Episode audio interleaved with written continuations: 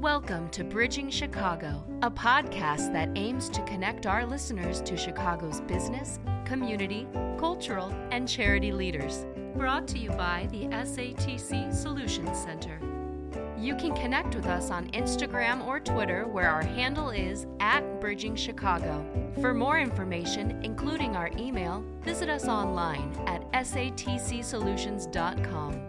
Be sure to rate and subscribe to Bridging Chicago on iTunes, Spotify, or wherever you listen to this podcast.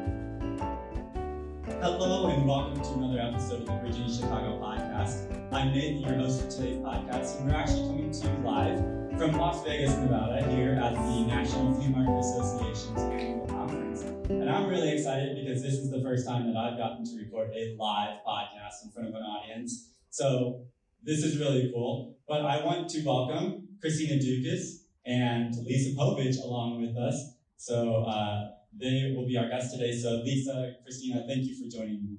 Thanks for having us. Yeah. Uh, Christina, we're going to start here with you. And what I would like you to do is just do a quick introduction of yourself. And then I'd actually like you to also share with us about the NFMA.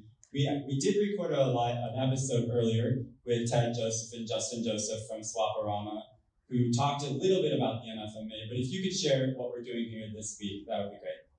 Yeah, um, so my name is Christina Dukas. I work for Swap-O-Rama, um, which we operate in Chicagoland and Florida. Um, I was introduced to the NFMA about four years ago, which NFMA stands for National Flea Market Association. Um, but it's been around for decades before my time. So um, it was something that was kind of brought to our attention when Justin and I um, started working in this industry and definitely piqued our interest because we wanted to be able to um, not only help the association grow, um, but also learn from colleagues. Uh, that was very important to us. So that's how we got here. I also sat on the board. Uh, I help with marketing, so this has been very helpful. um, and we also have never done a live podcast, I don't think, ever. Um, so this is really exciting for us to be here too. And yeah, Lisa, yeah, Lisa, if you could share with us, uh, give you give a little introduction, and then I'm going to ask you a little question after that. So just share a little bit about who you are with us. Um, so my name is Lisa Povich. Um, I've been with United Flea Markets for 27 years. Um, done a little bit of everything in the realm of flea markets. Um, so kind of became started coming to the National Flea Market Association um, when we were just one market, which was Mile High Flea Market, um, our first one, and now we have grown to um, 15 markets, so all across the country. Um, we're big supporters of the National Flea Market Association. Um, they do wonderful things for, with, for the kids, for just across networking, and um, it's been a joy. I also sit on the board of directors for the National Market Association. Awesome. One of the things that I would like to hear from you, Lisa, is something that when you started getting involved with flea markets, that you found that was surprising about them that maybe people wouldn't know who had haven't been to a flea market yet. What's something that, that you think they should know about flea markets or about the vendors that might surprise them? So I think the biggest thing about flea markets, I think, is you can find anything. Um, used stuff, new stuff, antique stuff. I mean, the treasure hunting is huge. So I think that's the biggest thing for if you're becoming a seller that don't rule anything out. I think you can sell anything that there's a buyer out there for something. So they will, that's what a lot of the buyers like is that, that hunt to come out and try to find that one little treasure. So I think that's why flea markets thrive so much because if you have the right product or just even if it's just garage sale stuff or used stuff, antique stuff, buyers are going to find that and hunt for it. Yeah, absolutely. Christine, I'd like to go back to your the way that you look at involvement with the community because one of the things that I've learned is that markets are actually really involved. They're really integral to the communities that they're in. And so, can you share about what is beneficial for the community to have a market in in the structure there? Yeah, so I think uh, a few people had mentioned at our conference that um, we were fortunate enough that our markets were open. Although we had to close, uh, we were open. We opened fairly quickly, more than some other retail uh, businesses. Um, so off the, off the top of my head, I can say why. Well, because we supply. Um, we, we aren't just a Walmart, right, where someone comes and here's all your items.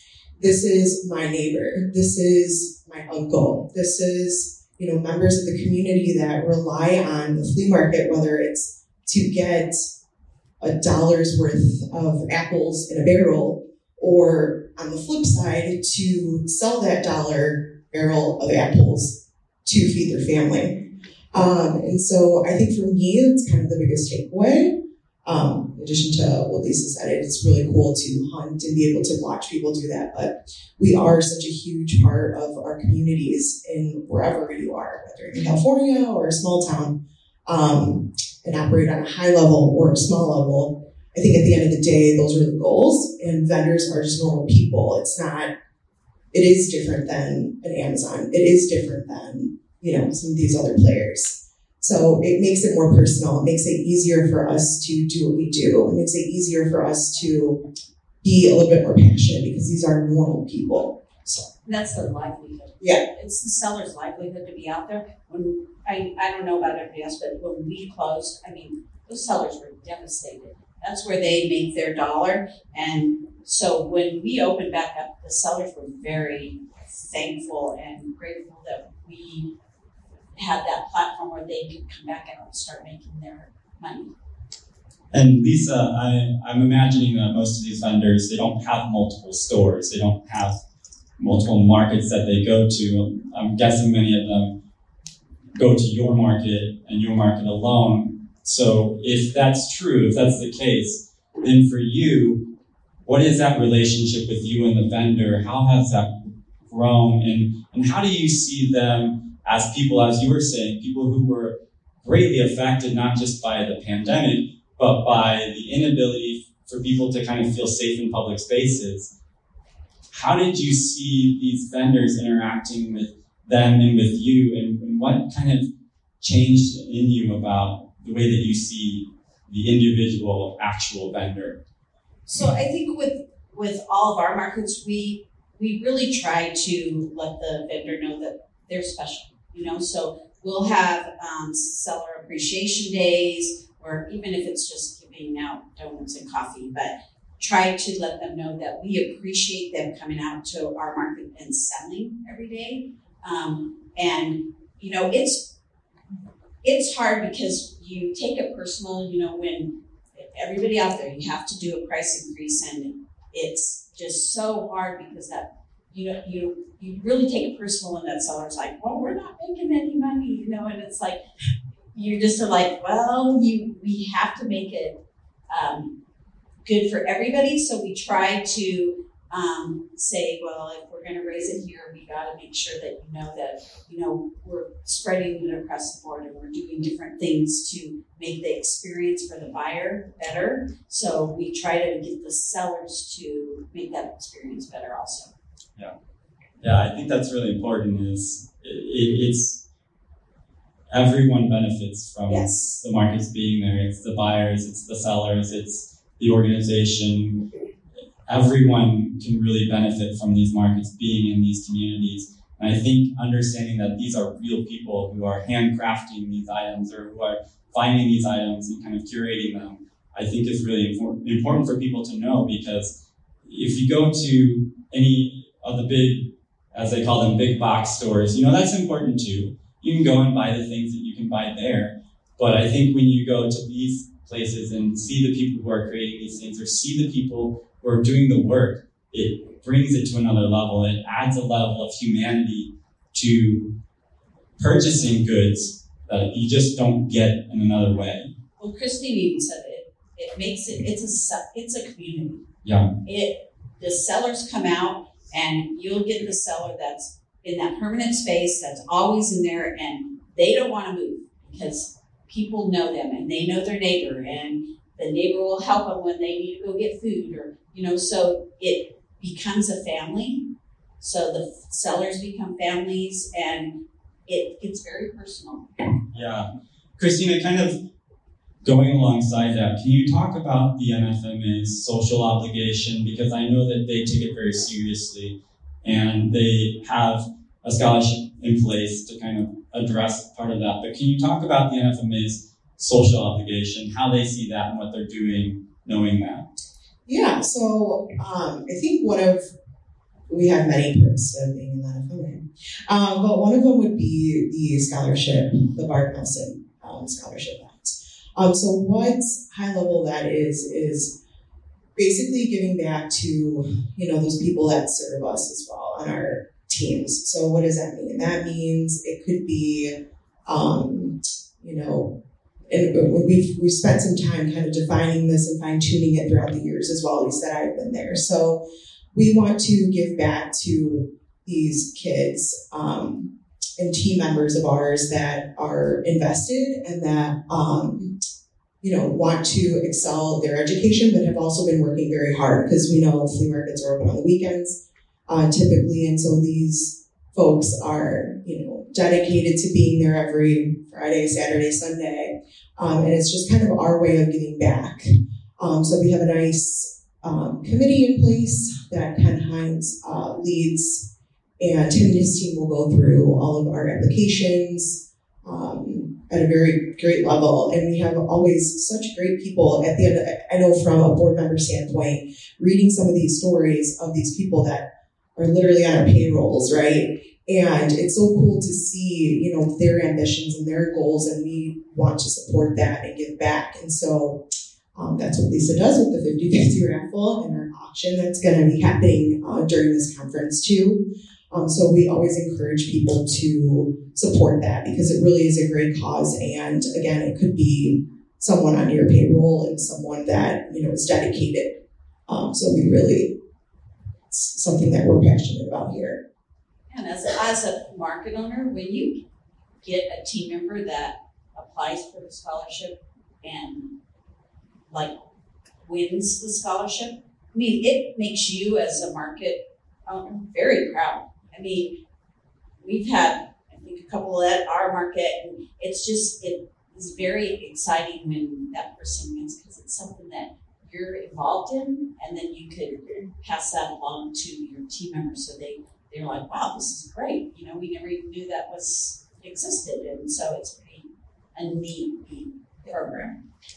Well, at Bridging Chicago, we're all about sharing stories, and the Barbara Nelson Scholarship Fund is all about kind of helping create those stories. And so it's really full circle, which I think is really cool. Ladies, I want to thank you so much for joining me. Thank you. Yeah thanks for uh, this new experience for the podcast and uh, I think for the association as well. So it's been really great.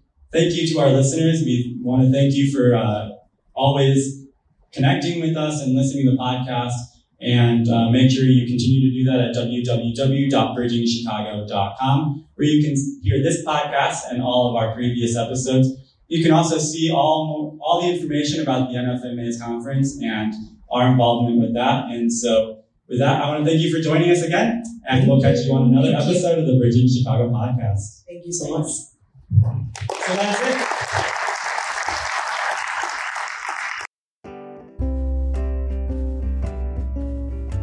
Thanks for listening to this episode of Bridging Chicago, as produced by the SATC Solutions Center. Nothing contained in this podcast shall constitute financial, investment, legal, and or professional advice. No professional relationship of any kind is created between you and the podcast host or guest.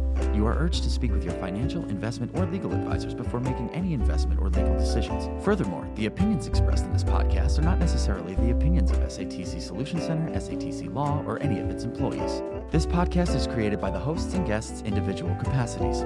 All opinions on this podcast are or have been rendered based on specific facts, under certain conditions, and are subject to certain assumptions and may not and should not be used or relied upon for any other purpose, including but not limited to, or use in or in connection with any investment purposes or legal proceeding.